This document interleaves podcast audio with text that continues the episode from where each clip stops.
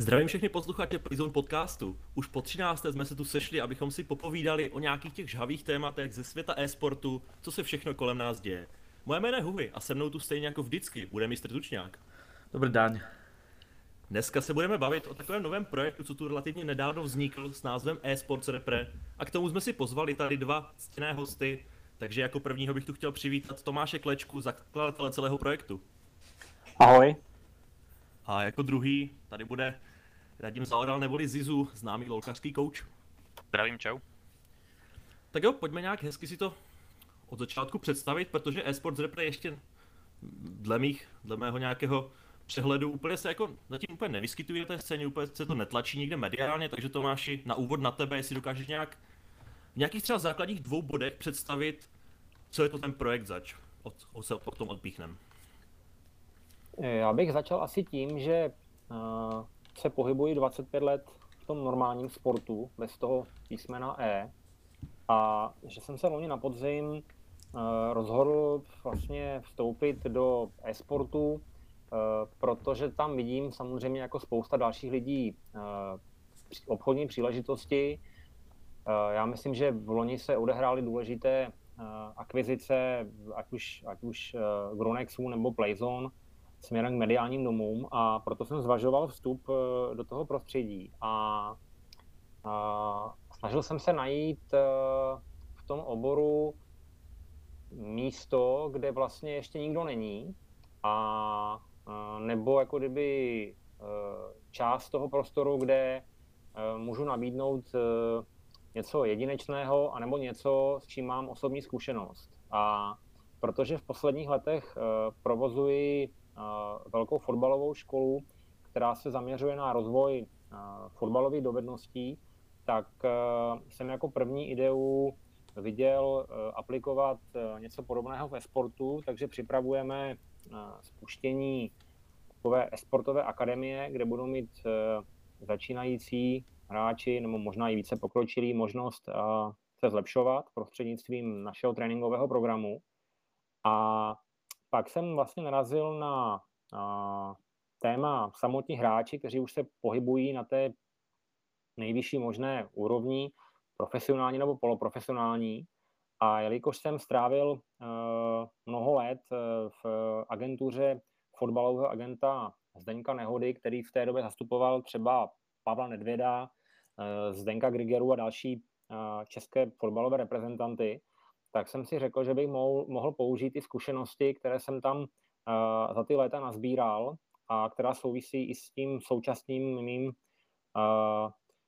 s tou současnou uh, prací, kterou dělám a snažíme se vlastně pomáhat uh, mladým sportovcům dostat se na vrchol. A protože v e-sportu vlastně v Čechách žádná taková agentura uh, zatím nefunguje nebo, nebo agenti se nevyskytují, uh, tak jsme, řekněme, velmi rychle uh, založili agenturu společně s mými uh, obchodními přáteli a kamarády, kteří mají zkušenosti právě z toho sportovního prostředí a budeme se snažit aplikovat eh, do toho eh, e-sportu, který je samozřejmě svým způsobem eh, jiný a výjimečný a odlišný od toho, co znám já, prostě z té své dlouholeté praxe. Nicméně myslíme si, že ta pozice agenta nebo agentury do toho prostředí patří a že hráči, kteří to myslí opravdu vážně s tím si e-sportem vydělávat, tak budou prostě dřív nebo později potřebovat eh, někoho, kdo jim poradí nebo pomůže. To je takový Do... úvod, Dobře. který to snad zhrnul. Jasně. Tak jo, teď si to postupně samozřejmě rozkouskujeme do nějakých částí, než si dostaneme do jednotlivých těch sfér, případně na zase něco zeptám, tak proč vůbec ten nápad, respektive nápad, název e-sports repre? Ono to trošku indikuje něco z reprezentací. Proč vlastně tohle? Tak eh, jednodušší eh, otázka je rozklíčovat to první slovo, tak eh, esports, aby se to týkalo esportu a repre je vlastně zkrátka, kterou běžně používají lidé v tom sportu jako, jako hráče, kteří prostě reprezentují Českou republiku nebo, nebo prostě někoho jiného a v takovém tom slangu prostě někde v, restauracích, báru, v hospodách se prostě říká jo, tenhle ten hráč je v repre, tak eh, my bychom chtěli zastupovat uh, ty hráče, kteří v té repre jednou budou ať už je to taková ta skutečná jako repre České republiky, nebo prostě jsou to opravdu ti, ti nejlepší, kteří prostě hrajou potom uh, v případě League of Legends v LEC nebo v, ve velkých, ve velkých ligách uh, IRL, takže uh, proto to repre. Já jsem si právě říkal, jako, že jaké jsou vaše plány, tak to, tak to celkově, jestli to bude právě kolem těchto spíš agenturních věcí, zastupování hráčů, nebo třeba jít cestou prostě pokusit se z toho nějak udělat oficiální repre, ať už nějakou spoluprácí, nevím, s Českou asociací e-sportu třeba, nebo takhle. Takže OK. Um, mě hodně zajímalo, že ty máš vlastně ty dlouholeté zkušenosti z toho fotbalu, což už vlastně odpověděl, že vlastně ty to máš akorát rozdělené, věnuješ se oběma, takže to není tak, že bys prostě si řekl, že e-sport by mohl být užitečnější než fotbal a vyměnil bys prostě jedno za druhé. Ty jsi prostě businessman.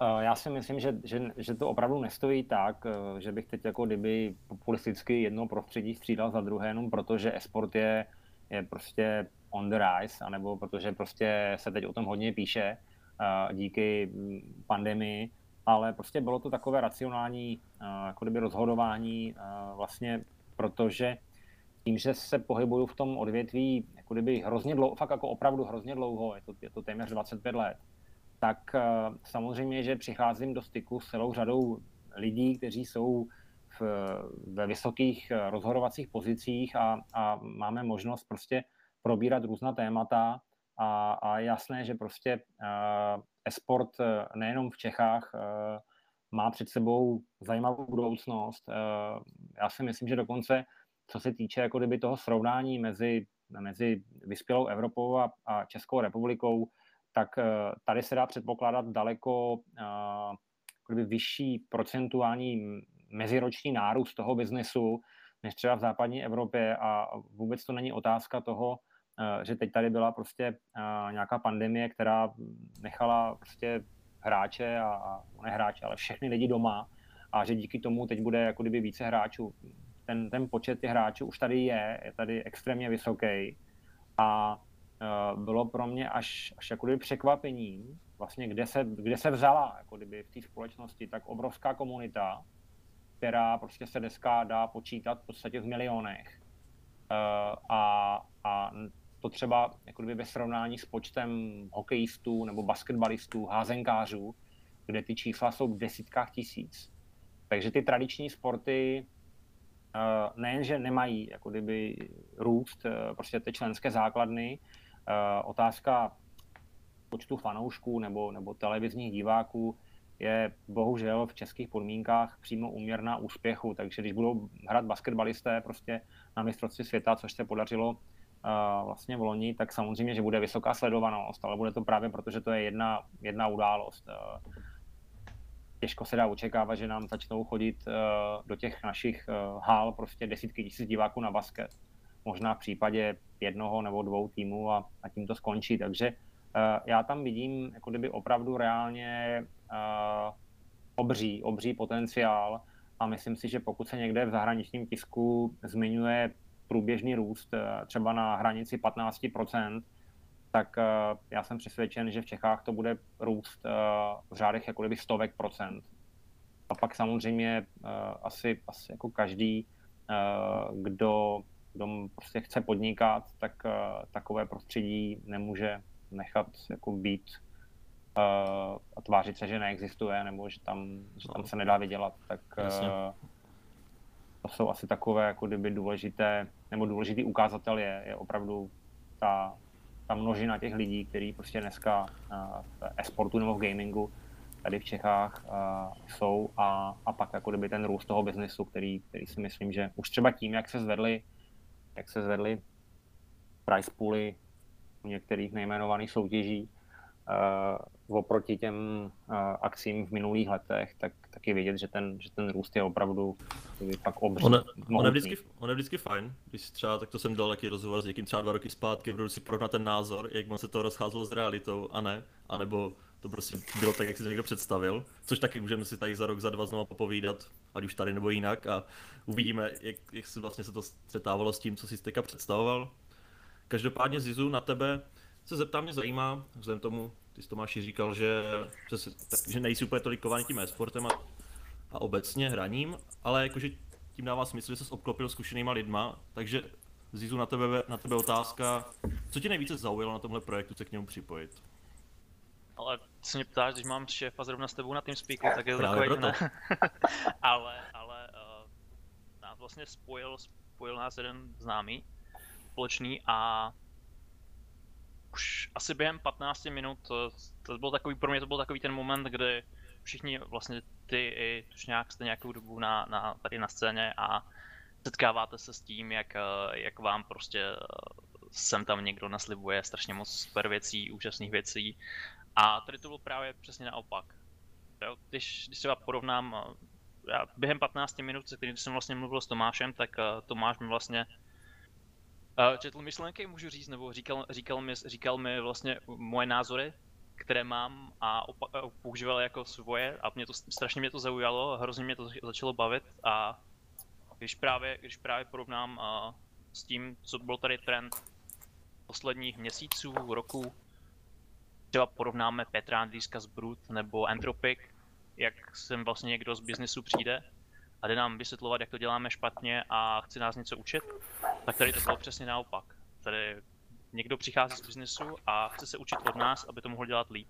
A zároveň vlastně, aby tenhle biznis mohl fungovat, tenhle biznis mohl fungovat, tak se musí všechno rozvíjet. Musí se všechno posilovat a třeba z které vnímám, nebo i- sám mám takové aktivity, když se snažíme, aby ty věci fungovaly opravdu od spodu. Aby prostě všechno, všechno okolo nás rostlo, což je pro mě hrozně pozitivní a strašně to baví. Je nějaká třeba jedna specifická věc, které se opravdu třeba se našel, nebo si řekl, že tohle tady přesně chybí a tohle chci tady nějak svým- způsobem zlepšit? A, tak z mojí strany to jde vlastně o primárně o dvě, dvě stránky a to je, to je právě rozvíjení těch akademy projektů. A pak vlastně uh, pak vlastně zastupování těch hráčů, respektive komunikace s těmi hráčemi a, a tohleto. Poznáváš třeba teďka už po té, té nějaké té chvíli, co fungujete, že opravdu hráči tohle vítejí a sami jako to berou jako něco, co tu chybělo a co jim prostě pomůže v tom růstu kariéry? Tak my v současné době máme pět klientů a komunikujeme s dalšími třemi. A to bude asi, asi, asi dlouhodobá otázka, jak jestli jim dokážeme dost pomoct. Já si myslím, že, že jsme, jsme, jsme eh, úspěšnější, než jsem doufal, že vůbec budeme v tomhle ohledu. Ale je to zase uvidíme, jak to uvidíme, to je otázka na z dlouhodobého horizontu.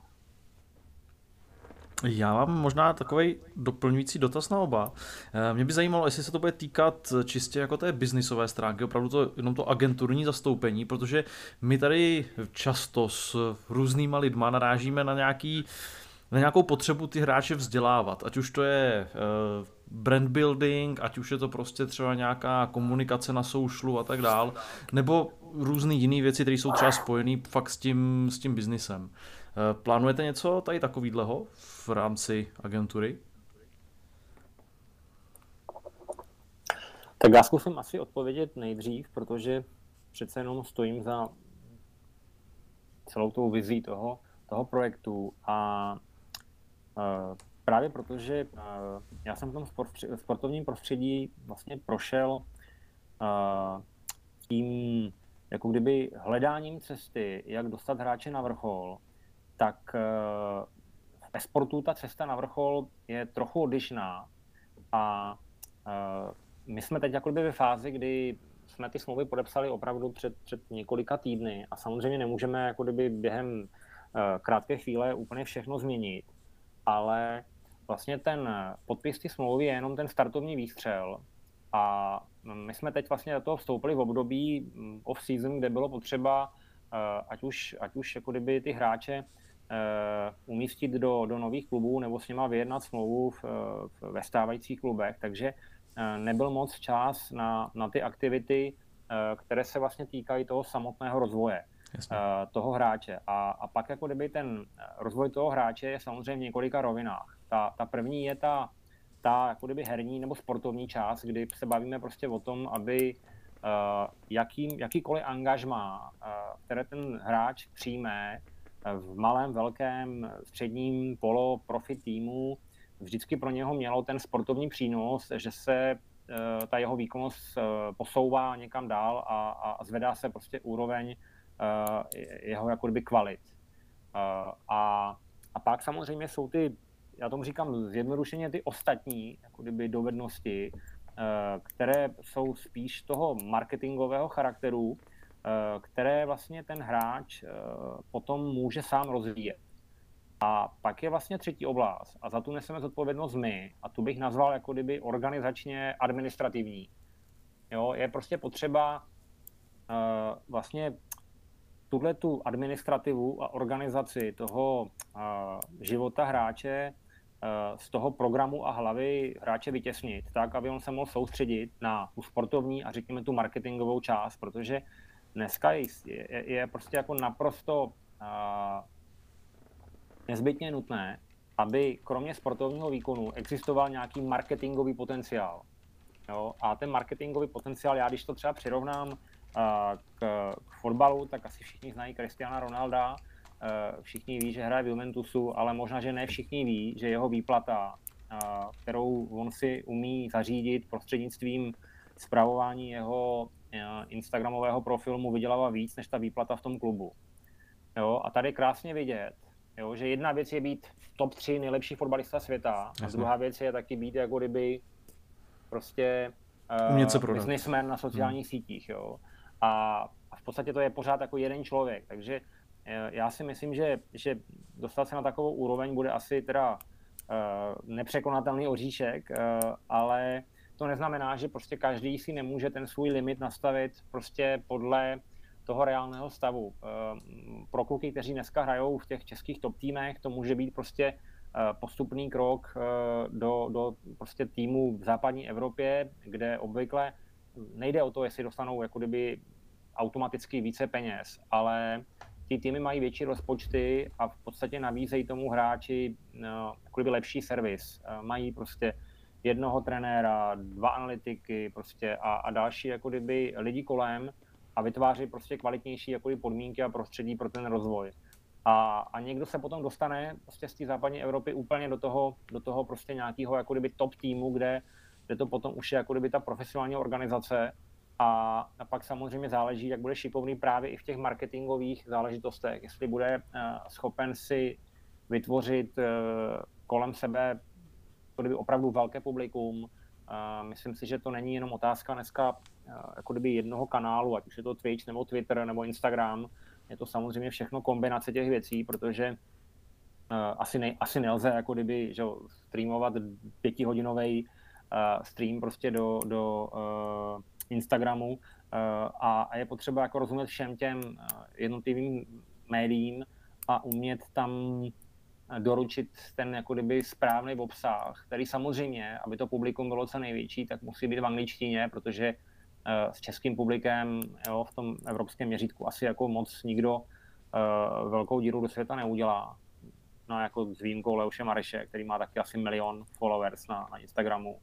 A, uh, a, ale proto je jako kdyby důležitý, aby tato celá agenda vlastně fungovala jako kdyby profesionálně směrem i k tomu hráči. To znamená, my třeba přemýšlíme o tom, že kluky vezmeme eh, na nějaký trénink eh, mediálního vystupování, aby věděli, jak koukat do kamery, kam strčit ruce, jak se u toho tvářit, eh, jak jako kdyby třeba reagovat na, na otázky moderátorů nebo, nebo reportérů. To všechno jsou věci, které hm, je potřeba se naučit a samozřejmě, že, že nejlepší, nejlepší škola je škola života, takže Eh, pokud je hráč v podstatě v té své práci zvyklý na to, že, že se hraje prostě v prostředí, kde automaticky po každém zápase se dělají rozhovory, jsou tam kamery, to samozřejmě naučí jako kdyby velmi rychle. Jo?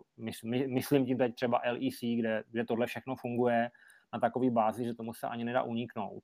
A, a je jako potom velmi těžké, když tam přijde člověk, který vlastně absolutně jako kdyby tu věc nezvládá a pak to může jako kdyby vypadat až komicky, anebo je to prostě kontraproduktivní pro toho hráče, že, že prostě získá nálepku, že, že něco neumí. A dneska a prostě je to o tom umět více věcí najednou. I v tom, i v tom sportu, nebo i v tom i sportu to asi bude platit stejně. Prostě nemůžu být jenom skvělý prostě v, v nějaké jedné dovednosti. Musím umět prostě hrát týmově, musím umět vycházet s ostatními hráči a musím třeba umět vystupovat v médiích a, a taky jako musím, musím pochopit, že na četech nemůžu říkat všechno, co bych chtěl a, a musím se umět jako kdyby i chovat a vystupovat profesionálně, protože jednou jsem, pokud jsem jednou profesionální hráč, tak uh, já jsem se v eh, PR ve sportu naučil takové jedno pravidlo, které vždycky se snažím těm, těm uh, našim hráčům předat, že všechno, co jednou řeknou, bude použito proti ním. To je pravda. Jo, a, a, a na to spousta lidí zapomíná, jo, když někam vleze prostě na, na chat a teď tam se semele nějaká přestřelka slovní a, a každý potom chce být jako ten, kdo, kdo vystřelí, tak uh, je potřeba prostě se držet raději trochu zpátky. Jasně. No. Takže teď jsem to rozvedl jako dál až, až do nějakého konkrétního detailu, ale to je právě proto, aby si vlastně ostatní jako představili, co to obnáší, jo. že to není mít jenom pěkný úsměv do té kamery, ale je potřeba taky říct nějakou smysluplnou větu a, a neodpovídat, neodpovídat prvními dvěmi slovy, eh, jak to umí fotbalisté, tak určitě. právě, to jsem právě rád, jako, že tady že jsi ukázal jako hezky i na nějakých příkladech, prostě že se na to chcete dívat hodně komplexně, že opravdu nejde o nějakou jednu konkrétní věc, ale postupně se chcete dostat do různých těch sfér. Takže uvidíme, jak se vám to bude dařit časem, právě to, co se předtím ptal i Ziza, jestli třeba už po těch prvních nějakých týdnech, pokusech nebo tak, jestli, prostě, jestli těch hráčů prostě cítit, že o něco takového mají zájem a tak podobně, což ale asi taky ukáže až čas. Eh, zeptám se, tady bylo zmíněno tuším pět hráčů, aktuálně zastupujete, je možné je vyjmenovat? Mám já? Můžeš. Můžeš. Jsme, první jsme podepsali Adama, Randoma Grepla, potom jsme k němu přidali jeho spoluhráče uh, Ondru Skleničku, Robo. Pak máme, máme dva, které jsme potenci- potenciálně počítali jako náhradníky. Uh, to je Proker a Garb, oba dva hrají v Polsku za Pride. A pátého máme mladšího hráče z Inside Games Jack Fidera, 16 letý Eric Kerry. Máme vytipované i další mladší hráče, nejenom, nejenom ty, eh, kteří mají vlastně na tu nejvyšší úroveň, ale počítáme i s těma mladšíma. Takže, takže vyhledáváme i hráče, scoutím hráče okolo 14 let, kteří jsou v něčem nadprůměrní. Ale i ty, i ty které, které můžeme znát už nějakou dobu, ale potenciálně eh, mají třeba na to České republice do budoucna. Jasně. Uh, ty se jmenuješ samozřejmě Lolku, já jsem na webových stránkách si všiml, že tam máte supervisora i za CSK. Plánujete se jakože věnovat dvěma hrám, nebo jak to, plán, jak to chystáte mít rozdělené třeba v nějakých, nějakém horizontu nejbližších týdnů, potažmo měsíců, tu náplň? Tak zase eh, k tomu asi já. Eh, já už jsem zmiňoval, že vlastně v LOLku teď byl, teď byl období, kdy bylo potřeba eh, vyřídit přestupy nebo angažma hráčů a vlastně dneska začíná, dneska začíná Polská Ultraliga, ve které teda nastoupí Proker a Garb. Zítra mají ve druhém kole za soupeře legendární polskou grupu Kik, tak bude docela dobrý sledovat, jak se jim bude dařit proti letošním finalistům EU Masters. A já bych se rád teď vrhnul vlastně na, na CS, právě proto, že, připravujeme ten společný projekt s UNEM, Uh, ještě spole, ještě jako kdyby další naší partiáci uh, jsou, jsou uh, Virgil a, a Lecker, tak doufám, že kluci, kluci uh, předvedou dobré výkony i mimo, mimo uh, mapy CSK uh, a, a že se nám podaří rozjet vlastně tu divizi Counter-Strike a asi, asi uh, budeme teď hodně sledovat uh, i Valorant, nejenom proto, že Uno, Uno přestoupil vlastně z Counter Strike do Valorantu, tak, eh, tak to bude pro mě docela zajímavé, eh, protože vlastně budu jako kdyby na začátku toho projektu, byť jsem si teda ještě nestáhl ani, ani hru do počítače, ale z, z Twitche samozřejmě tuším, o co jde, tak možná to bude jednodušší začít u něčeho, co, se teďka vlastně rodí a nikdo neví, jak, jak úspěšné nebo neúspěšné to nakonec bude. Tak eh, rozhodně bychom se chtěli eh, podívat eh, na scénu Valorantu a pak uvidíme, asi nemá smysl za každou cenu prostě být hned a všude. Myslím si, že to jsou teď jako kdyby ty tři hlavní ty tři hlavní uh, směry, kterými bychom se chtěli vydat a možná, jestli přidáme třeba čtvrtý do tu dvě, ne, je to možný, ale nechci teďka zbytečně předbíhat. A vlastně zároveň jde o to, eh, jak jsme se bavili v tom, v tom minulém dotazu, vlastně začít rozvíjet tu první skupinu, takže naším cílem nebude jako za každou cenu nabírat nekonečně mnoho hráčů, ale spíš jako kdyby s těmi eh, hráči, které budeme mít pod smlouvou, spolupracovat eh, dlouhodobě hlavně, tak, aby, aby se jim podařilo se prostě dostat až k tomu vytouženému cíli, protože já to teď možná prozradím, ale Měl jsem takový hovor v neděli a vždycky moje první nebo druhá otázka na hráče v, v League of Legends je, kam to chce dotáhnout. Pokud mi neřekne, že do LEC, tak vlastně pak už nemá smysl v tom rozhovoru ani pokračovat. To je to stejné, jak bylo třeba slyšet, když byly nějaké rozhovory s, s, s, s zakladatelem Entropiku, že? který už taky má něco za sebou, trošku jiném odvětví. A taky, že jo, říkal prostě, že si s hráčem buď sedl po prvních pěti minutách nebo ne a poznal prostě, jestli to chce někam dotáhnout. Vlastně je to jako, jako zajímavé, když v podstatě, když přijde do, toho, do, toho, do té naší sféry někdo z těch jiných odvětví, tak jako můžete přijít odkudkoliv a více, když máte ten podobný pohled, tak asi víte, co chcete. Ale co jsem se spíš chtěl zeptat v rámci těch her, jestli se budete fakt opravdu omezovat na nějaké specifické tréninky opravdu kolem, kolem konkrétních her, anebo třeba prostě, když uvidíte já nevím, možnost mít pod sebou jak, jako agenti prostě klienta třeba z nějaké hry, co není tier 1, ale má prostě jméno ve světě, byl by hrál by prostě třeba za Fnatic, já nevím, v Rocket League třeba. Víš, jestli, jako, že, jestli se chce to jakože orientovat spíše v těch méně hrách, anebo tak to vlastně nemá to žádné hranice.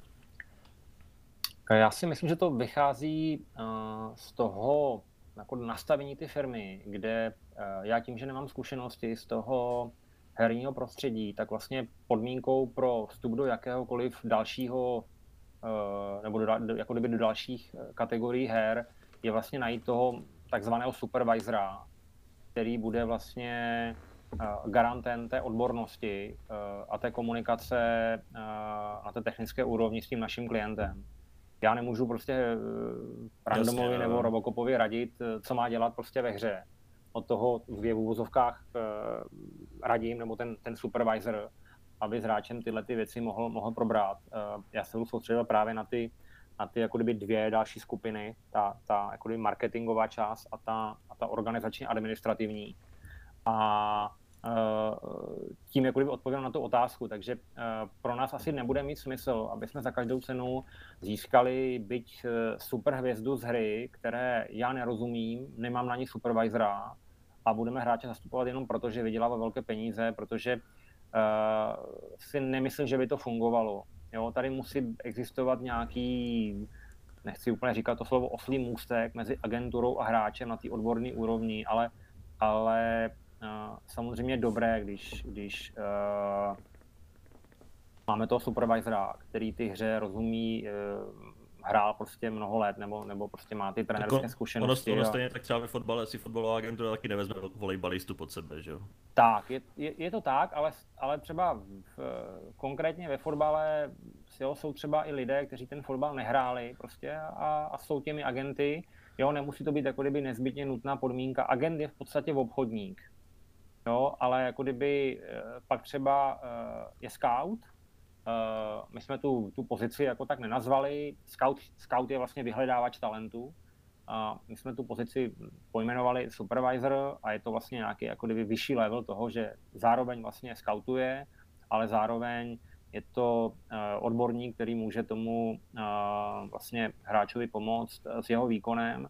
A nebo třeba jenom to, že, že vlastně úkol Radima je mm, taky vlastně mm, zjistit, jaká je situace kolem spoluhráčů v tom případně novém týmu, eh, na jaké úrovni ten tým hraje. A to jsou ty jako kdyby odborné, specifické znalosti, eh, kdo je tam trenér. Jo, jako to se samozřejmě dá zjistit někde z nějakých statistik, ale je potřeba to prostředí opravdu, opravdu znát, aby potom, když se rozhodujeme o tom, jestli půjdeme do takového týmu nebo do jiného týmu s tím naším hráčem, tak eh, že to není jenom jako otázka, jo, jasně, tady to je první nabídka, jdeme tam, dostane tam dvakrát více peněz než v Čechách a, a hurá, utíkáme pryč.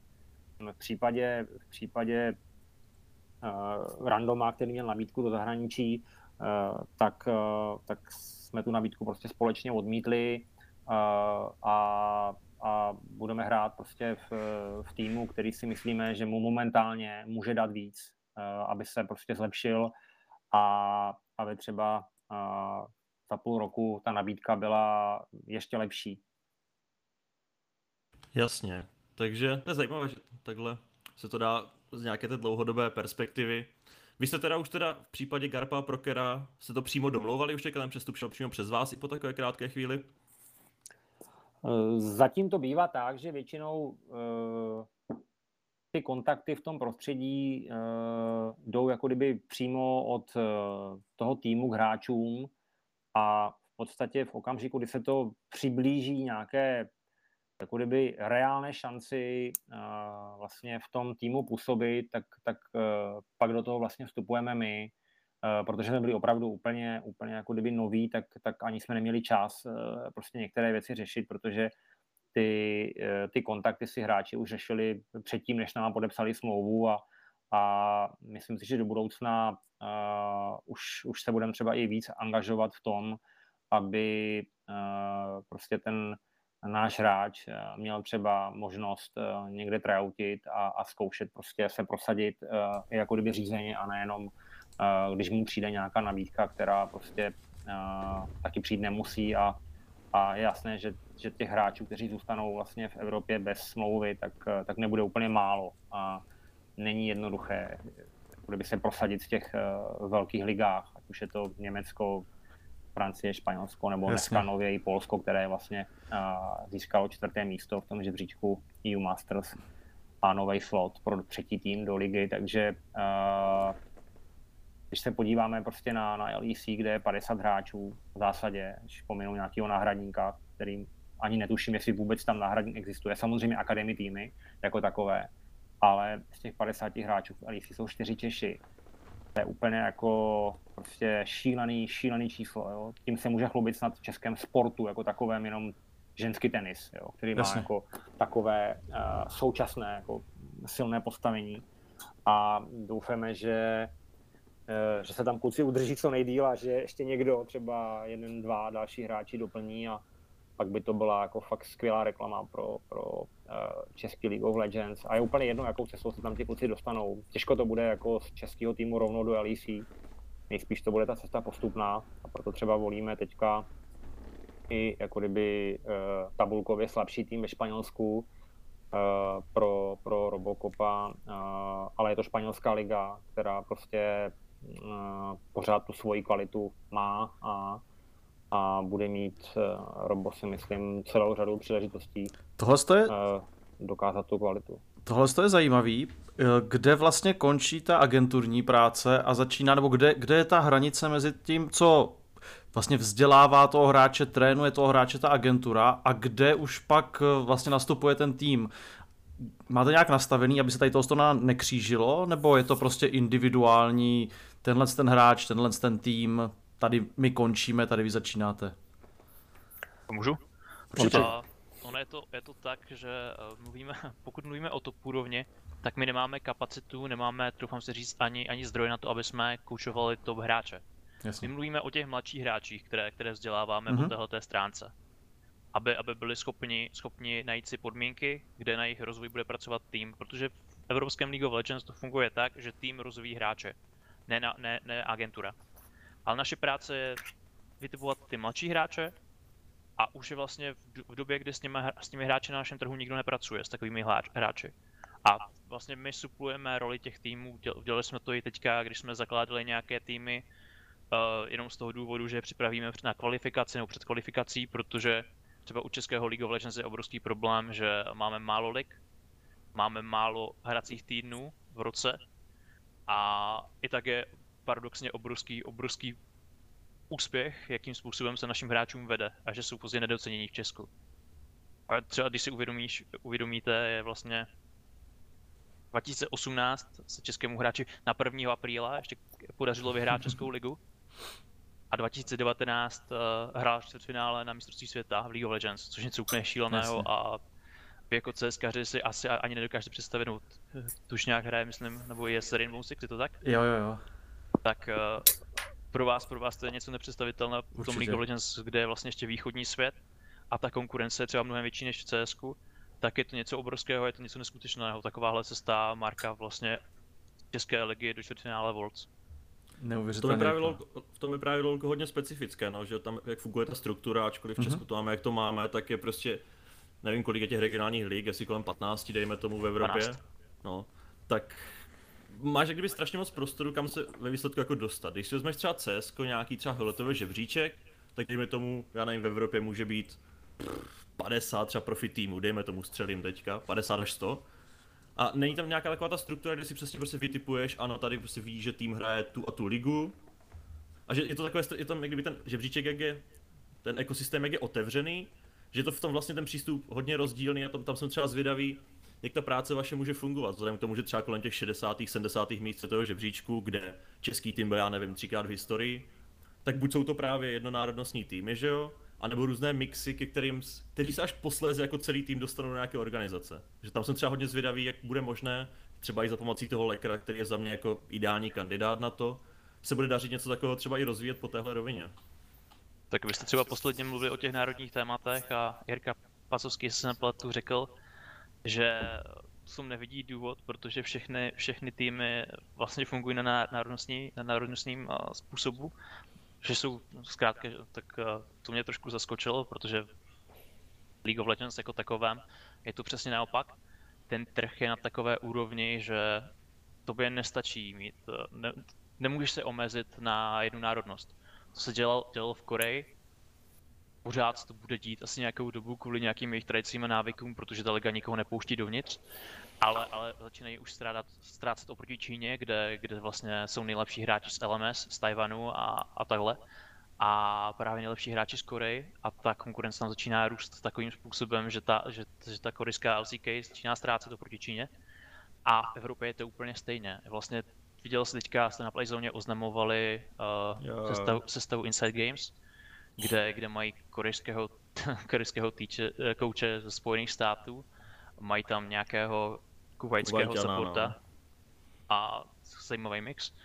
A v- podobně to funguje tady, protože zejména u těchto týmů LEC, tak eh, týmy mají výborný, výborný systém scoutů a už, už vlastně každého hráče prostě znají. Jak pokud hraje regionální ligu a hraje to ho Právě. prostě viděli a mají ho zmapovaného. Právě o to, o to mi nějakým způsobem jako jde, že ta práce na tom CS, prostě jak říkáš v LoLku, tady ty mladé talenty jako nějakým způsobem vychováte, tam třeba někdo domluvíte nějaké angažmá a vyšlete do světa, tak v tom CS prostě není úplně tenhle meziklíček úplně není, takže tam jsem jako zvědavý třeba i po čase, jakým způsobem ta práce jakože může fungovat. Třeba to máš, jestli máš nějakou představu, třeba ty CS předpokládáš, víš, jak funguje ten ekosystém, tak jestli máš na to nějakou jako vizi, No. podobné v tom LoLku. Já jsem měl právě vizi, že bude lepší eh, odstartovat v League of Legends, jo. Protože ta struktura se opravdu jako kdyby eh, hodně přiblížila ten, té běžné sportovní struktuře, tak jak ji známe a, a vlastně navíc eh, EU Masters je taková jako kdyby třeba Euroliga, jako ve fotbale, není to asi úplně Champions League, za tu Champions League bych považoval to LEC nebo potom jako kdyby LCS, jako v tom eh, ekonomickém jako kdyby eh, srovnání, ale Uh, přesně, bylo to pro mě takový jako víc srozumitelné a, a bližší. A, a proto uh, jsme začali tady a, a rozhodl jsem se, že nejdříve proniknu vlastně do LOLka a teprve pak se pustíme uh, do Counter Strikeu a že vlastně budu mít na ten Counter Strike jako kdyby více času, to tak jako kdyby, já to samozřejmě musím načíst, jo, to je prostě uh, nejde o to sledovat, sledovat zápasy, asi bych jako se mohl pochlubit, že jsem patřil mezi těch, já nevím, 4 plus tisíc uh, lidí, kteří sledovali sobotní semifinále uh, uh, Esuby a, a jejich jako kdyby nekonečného zápasu BO3, který snad trhl nějaký světový rekord v délce jo, nejdelší zápasu. BO3, no. Jo, takže uh, jako to není o tom sledovat, sledovat ty zápasy, ale, ale načítat ty informace, sledovat všechny vlastně ty organizátory těch, uh, těch soutěží, jo, mm, prostě mm, pravidla těch soutěží uh, z hlediska té přestupové politiky, z hlediska transferu, z hlediska nějakých deadlineů nebo termínů, kdy se to dá, kdy se to nedá. Je to trošku složitější a samozřejmě pokud existuje struktura, kterou ten Riot jako má jasně definovanou, byť teda oni mají ty svoje rules, jako kdyby pro, pro LEC, pro EU Masters a vlastně pak pro každou tu, tu zahraniční roli ligu, jako kdyby individuálně stanovené, tak vycházejí z nějakého prostě základního ostru, podle kterého všichni jedou. Když se podívám dneska na, na ESL, na Blast a, a prostě na další, tak eh, jako kdyby eh, v CS je to trochu, trochu jako... Trochu džungle, no. Trochu, no, tak jako džungle. Jako je to prostě komplikovaný, ale ve své podstatě eh, ten princip je vlastně nakonec prostě podobný. A to zmiňoval to zmiňoval Radim, buď to se vytvoří prostě národní týmy, a, a nebo prostě mezinárodní týmy a teď jde o to uh, prostě, kde se vyčerpá ten potenciál toho mít nekonečně mnoho profesionálních týmů národních a kde vznikne potřeba vlastně vytvořit týmy mezinárodní.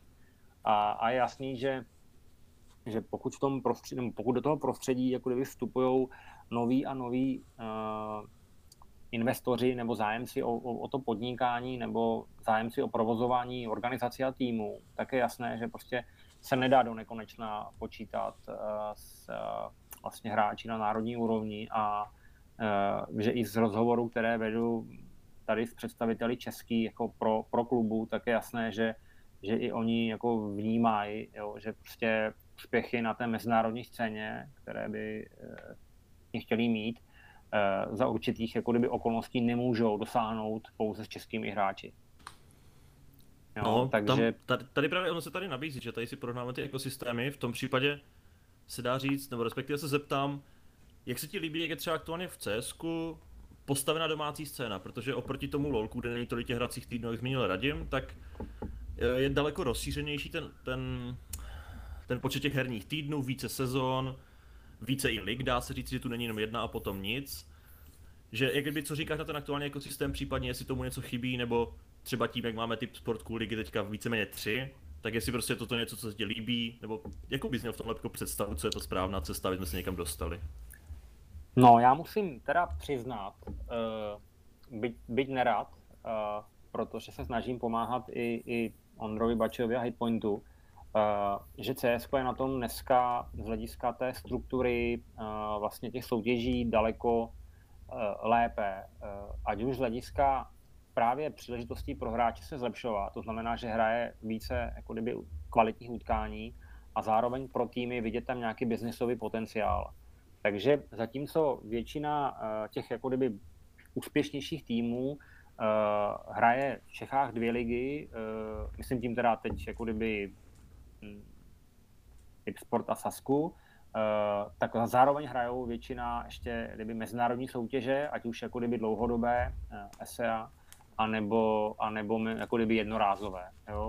A vlastně uh, tím vzniká celá řada prostě těch sportovních a obchodních, obchodních příležitostí pro uh, obě ty skupiny a myslím si, že je to potom jako kdyby posouvat dopředu. V League of Legends samozřejmě, že, že prostě existuje ten postup do EU Masters, ale všichni víme, že že eh, historicky pravděpodobnost, že se český tým probojuje prostě do nějakých jako posledních kol, je, je prostě velmi malá. Uh, byl bych rád, kdyby se to už, už teď v, v, v letním splitu Škoda, že nemůžu všechno prozradit.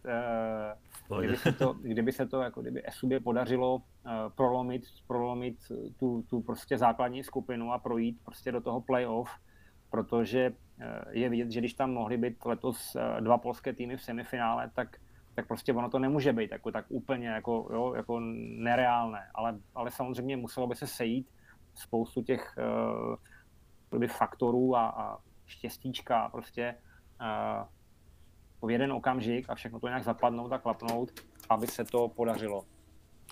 Ono se tam nabízí u toho CSK vlastně, když ta struktura je takovým způsobem jiná, jestli vlastně mm, byste se nechystali časem, byly tam teďka nějaké náznaky v LoLku, co už všichni mohli vidět, tak jestli se právě v tom CS třeba časem neodhodláte na základě pak i nějakých klientů, kontaktů a tak podobně, až se rozkoukáte, třeba si založit nějaký vlastní tým a mít ty ambice, že si ty hráče vlastně rozvinete pro sebe.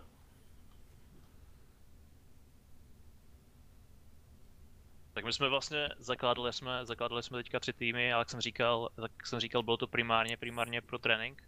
A poslední, poslední gold byl uh, proto, aby jsme ukázali, měli jsme tam právě toho randoma, aby jsme, aby jsme ukázali, že ti hráči jsou, uh, jsou dostupní a dali jsme na ně highlight, co se nám povedlo, protože během, během několika hodin mi opravdu intenzivně zvonil telefon a k tomu týmu, jestli chceš říct něco, to máš. Já jsem rád, že, že přišlo teda uh, to téma uh, Repre White, uh, Black a Gold uh, jako kdyby skoro na závěr. Protože uh, je potřeba vysvětlit, že vlastně tady není ambice uh, a ani nebyla v té myšlence provozovat ten tým. Já dokonce asi musím přiznat, že by to byl střed zájmu. Prostě agentura, která zastupuje hráče, nemůže zároveň ty hráče zaměstnávat. To souhlasím. Uh, to by bylo prostě uh, minimálně nefér, možná vůči nám samotným, vůči těm hráčům a i vůči případné konkurenci. Uh, ten záměr opravdu byl, a uh, Radim už to zmiňoval, v podstatě před tou samotnou kvalifikací uh, vlastně vybudovat dvě pětice uh, White and Black, které si měli zahrát na, na nějakém open turnaji, aby se sehráli, aby kluci prostě věděli, Eh, co mají dělat, až, až ta kvalifikace přijde. Pak mezi tím už přišli, protože tam vlastně kluci ten první turnaj tuším vyhráli úplně, tak už přišly nějaké nabídky ještě dřív, než vůbec ten tým mohl, mohl společně nastoupit. A vlastně nakonec to stejné se stalo i v případě toho gol týmu. On nastoupil do kvalifikace, samozřejmě, že ji vyhrál bez zaváhání a, a než vlastně mohl jako kdyby nastoupit eh, do closed eh, kvalifikace, tak už byli hráči rozebráni. Takže Eh, já můžu říct, že ten účel to v zásadě splnilo, eh, byť tam máme nějaký ještě eh, otazníky, Radim ví, že, že musíme ještě něco dotáhnout do konce, že se samozřejmě někdy nepodaří úplně všechno na 100%, ale ta snaha si myslím, že byla jako kdyby maximální v tom smyslu, že i hráči, které nezastupujeme, a, a vlastně jako dostali nabídku být součástí těch týmů, taky přijali a snažili se hrát co nejlépe a vlastně tím svým výkonem si říct o to angažmá, ať už jako uh, celá pětice nebo nějaká menší skupina, dvojice, trojice, anebo nakonec jako jednotlivci, protože to byl celý ten cíl toho, uh, toho našeho snažení. Jo, nebyla to ambice uh, vlastnit organizaci, ale uh, byla to snaha a vytvořit e, těm téměř 15 hráčům možnost získat prostě e, angažma v, v, v český, české lize, případně se, i v zahraničí.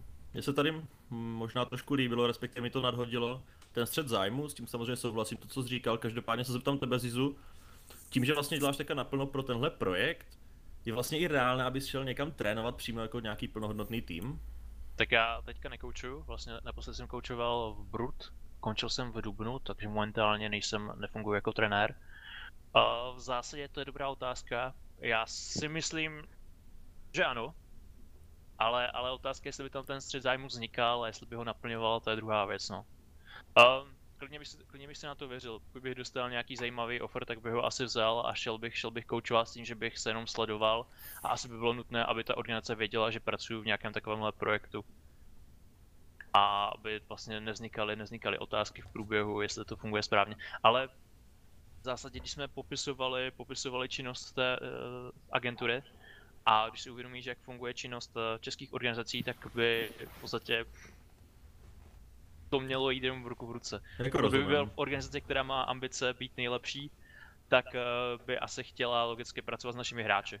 Takže si myslím, že ne, není to úplně nutný. Dobrý, to dává, to dává určitě samozřejmě smysl víceméně všechno, co tu padlo. Já se teda ještě vrátím k tomu, že jsem původně nadhozoval tu, CS, tu, tu, tu, otázku směrem k CS, kdy vlastně, že ono se to víceméně jako nabízí, tady sice rozebíráme lolko, ale že si jako třeba časem prostě v rámci nějakého toho business modelu nemůže přijít nějaký switch, že si prostě uvědomíte, že to CS funguje takhle a prostě časem si neřeknete, že to vlastně dává daleko větší smysl. Myslím fakt jako u toho CS, kde ten ekosystém funguje fakt na těch národních dejme tomu národních týmech, kde když Extatus byli v top 30, tak prostě to byl čistě československý tým. Jestli prostě nemůže přijít ta chvíle, kdy si řekne, že vychovávat hráče sami pro sebe vlastně není daleko jedno, ne jednodušší, ale přínosnější.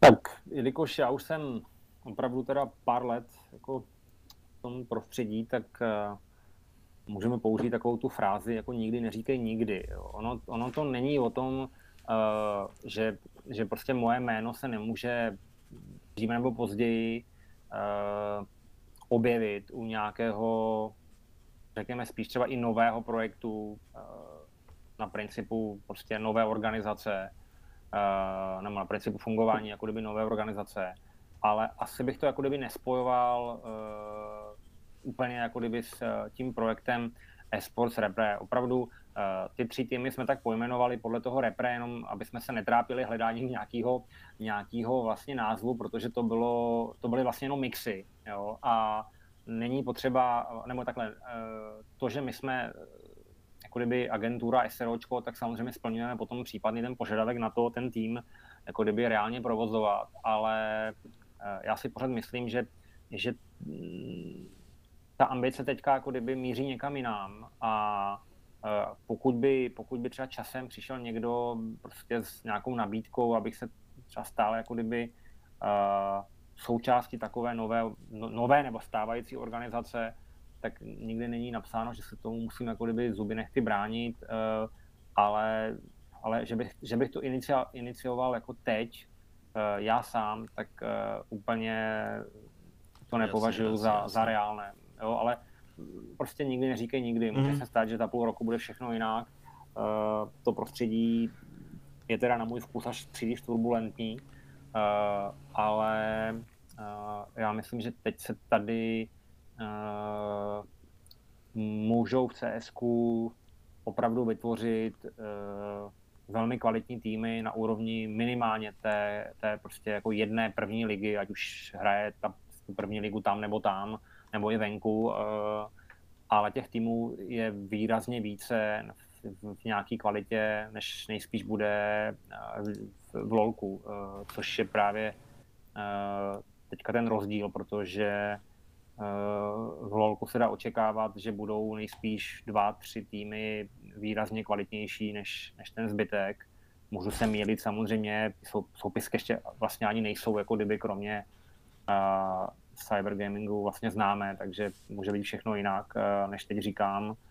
Ale vzhledem k tomu, jak jsme tu situaci teď opravdu měsíc, dva jako detailně monitorovali, tak uh, tak se nedá očekávat, že by tady byla na jednou liga jako kdyby šesti nebo sedmi fakt jako vyrovnaný týmů, které, které by konkurovaly té dominanci uh, Esuby, tak jak uh, jsme ji viděli prostě na jaře. Mně napadá jedna otázka, možná směrem spíš na Ziza. Co vlastně říkali na to, když jste šli s takovým cílem do té Xbox Masters kvalifikace, hráči vám rozebrali, takže jste asi nemohli nastoupit, předpokládám. Co vlastně to říkal jako organizátor z jeho pohledu? Jako, se snažím teďka podívat trošku na to jinýma očima, jestli je to vlastně správné z pohledu toho pořadatele turnaju, jestli prostě tohle chce vidět. tak jsme to komunikovali že s Markem, z toho nebyl úplně Markem Krejčíkem, z toho nebyl úplně eh, nadšený, ale, ale pochopil, my jsme tam šli spíš o tu myšlenku, ne, ne vlastně o, o ten důvod samotný, ten vznik, uh, opravdu, ale když vysvětlíš vlastně, proč to děláš, o co ti jde, tak většinou každý má pro to pochopení a často ti jdou, výjdou vstříc. Já si pak říkám, kdyby takové agentury vznikly třeba čtyři prostě a vypadlo takto najednou polovina týmu, každý, každý najednou byl jinak, no, tak víš, jak no. je to s těma swapama na domácí scéně. Víš, víš, jak to bylo v Česku, minulý split, kde většina týmů konec konců i letos to tak je, když jsou na čtyři organizace bez eh, týmy, čtyři týmy bez organizace, kterou si budou muset najít. A ty týmy k tomu přistupují tak, že raději si vezmou tu jistotu, která už se do té ligy dostane. No jasně. Jste no. řešili minulý split. A to nám třeba vadí. To mě osobně vadí takové chování, protože moje představa je taková, že ta organizace bude s tím hráčem pracovat a bude ho rozvíjet. A protože, to ta natura té scény, no. Protože to oni nedělají, tak se snažíme dělat my nebo já. To je právě ta natura té scény, že tu máme opravdu jednu soutěž, Merchor je prostě nějak hmm. postavené letos je pořád ještě tak nějak na holičkách, řeší se co a jak. Každopádně tím, jak to prostě je, že jsou Hitpoint Masters dva splity, nevím, kolik to vychází, 7 týdnů plus playoff. Je to tak. A jako výsledku, když jako pokud není někdo opravdu full time a nemůžeš prostě, nemáš ty mezinárodní další možnosti, jako třeba v tom CSku, tak asi jako cháp, současně chápu ty organizace, že to prostě jim to za to nestojí, no. I když je to samozřejmě fajn, chtěl by to každý vidět, ale bohužel, když to není jak v tom CS, je to prostě problém. Ale je potom problém, že ti hráči nerozvíjí tak efektivně, jako kdyby mohli hrát, no. A ptal se i na ty, na ty CSK, CSK, že tam je vlastně u toho League of Legends, že ne, ne, ne proč, jak je to možné, ale máme fakt Evropě jsme velmoc, co se talentu týče, z nějakého důvodu. Když třeba uvědomíš CS, kolik hráčů jsme za posledních 5-6 let vyprodukovali do zahraničí a kolik je to v League of Legends, hmm. tak uh, jestliže v CS jsou dva, tak v LoLku třeba 20. A ta základna, i ty znalosti, to know-how, i ti koučové tady jsou trošku dál než v tom CS. A v tomhle se nám prostě daří ty hráči rozvíjet pro tu Evropu a ty evropské týmy se po nich šáhnou, protože ví, že nemají prostě tu jistotu. A to jsou hráči, kterým před pár lety bylo 14, dnes hrají LEC a takovéhle věci. Jak jsem říkal, ten humanoid, který v 2018 vyhrál Českou ligu, nebo hrál vůbec v Česku, a 2019 v finále na mistrovství světa. Tak ono, ono si stačí najít ty, fo- ty fotky, že z nějakého toho mečera, jak vyhráli hmm. Fraternitas, že jo, když tam byl prostě třeba i Neon a tak podobně, jako když si to posuneš, prostě, že to tak v čase zase tak dávno jako není. není no. A nejde jenom o tyhle ty hráče, ale jde o ty uh, německá liga, to je vlastně druhá nejkvalitnější liga v Evropě. Vnímáme spoustu zástupců. Turecká TCL, tam, tam týmy taky rovněž postupují na Worlds. Tam mám, tak máme historii, máme tam spoustu hráčů i z minulosti. Ve Španělsku se dařilo hodně klukům a to nejsou, to nejsou vůbec, vůbec špatné ligy a když se třeba podíváš na BIG, dneska jsem četl váš článek o změnách v LEC a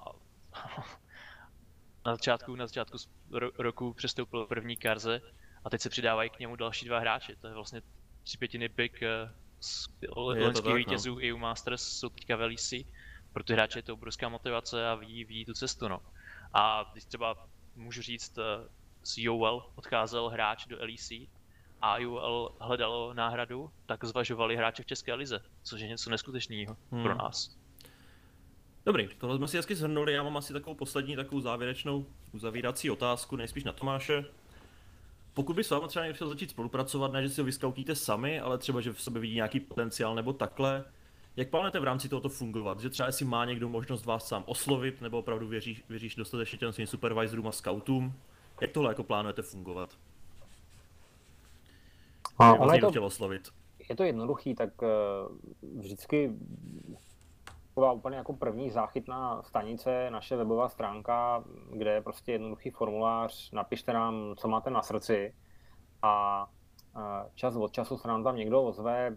My zatím tu činnost jako kdyby uh, úplně, jako kdyby nemáme zájem vlastně propagovat směrem k té veřejnosti takovou tou běžnou formou. Já se teda ani nemyslím, že ta běžná forma, tak jak ji znám já, tak je aplikovatelná v e-sportu.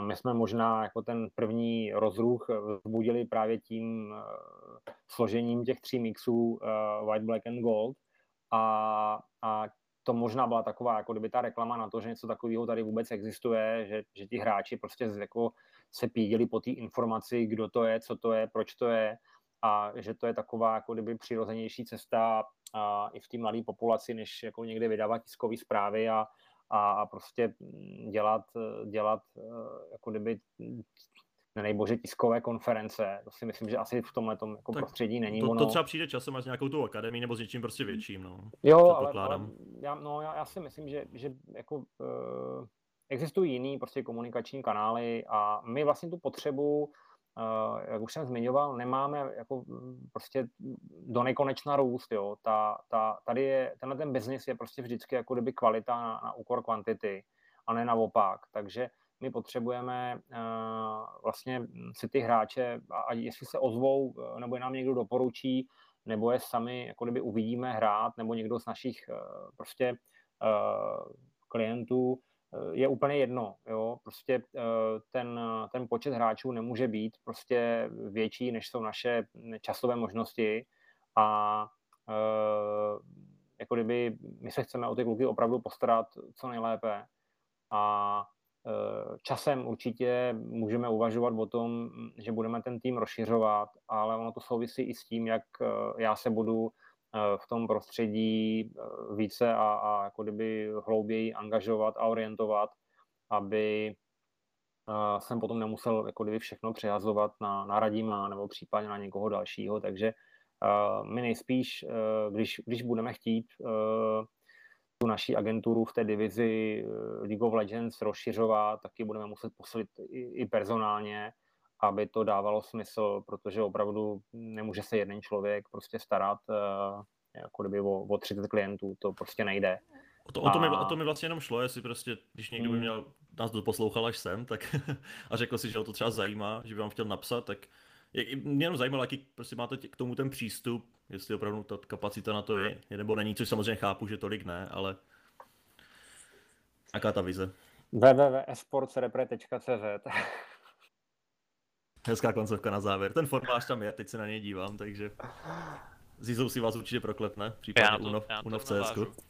Eh, když vlastně mluvíme o těch top hráčích, tak se snažíme skoutit sami, ale pokud, pokud máte, máte ve svém okolí kamaráda nebo někoho mladšího okolo 14 let, o kterém si myslíte, že vykazuje nějaké zajímavé známky a mohli se na něj podívat, tak od takového hráče rozhodně budeme stát. Stejně tak, pokud, eh, pokud tam jsou i koučové, protože nemáme úplně ideální počet koučů a taky bychom se rádi, taky bych se já rád podíval na jejich vzdělávání a co s nimi můžeme dělat, kam je můžeme posouvat, tak uh, určitě, určitě o takovéhle kontakty stojíme to tady s tím vyhledáváním těch hráčů, třeba když si někdo třeba v soloku je prostě na špici a ne, neví se, že to Čech, že jo? Si vždycky vzpomenu na Nardehu se, když ho tehdy vyhledla Esuba, kam to dotáhl. Ano, tam přesně o tyhle ty hráče, přesně tenhle ten typ, 14-13 let, to je prostě to, co strašně chci. A u nás je, no, ne, obecně u nás, tam je problém, že ti hráči, jsme omluvili o tom, že jediná, jediná liga, která se u nás zadává, je Hitpoint a tam má věkový limit od 16 let. A právě třeba pro tyhle ty hráče se snažíme najít nějaké příležitosti, kde by mohli hrát a co by mohli hrát, aby se mohli rozvíjet právě už v tomhle věku. Protože sám znám velice dobře Karzeho a já ho znám od 13 let, kdy začal kompetitivně hrát a právě díky tomu je v 18 letech v LEC, kdyby začal hrát v 16 letech, tak od 18 letech učený v LEC. Dobře, to je taková hezká pozitivní koncovka, takže hodina je za námi. Já poděkuji tedy svým hostům, kdo tu dneska byli. Ještě jednou pro zopakování o projektu eSports Repre tu dneska vyprávěl CEO Tomáš Klečka.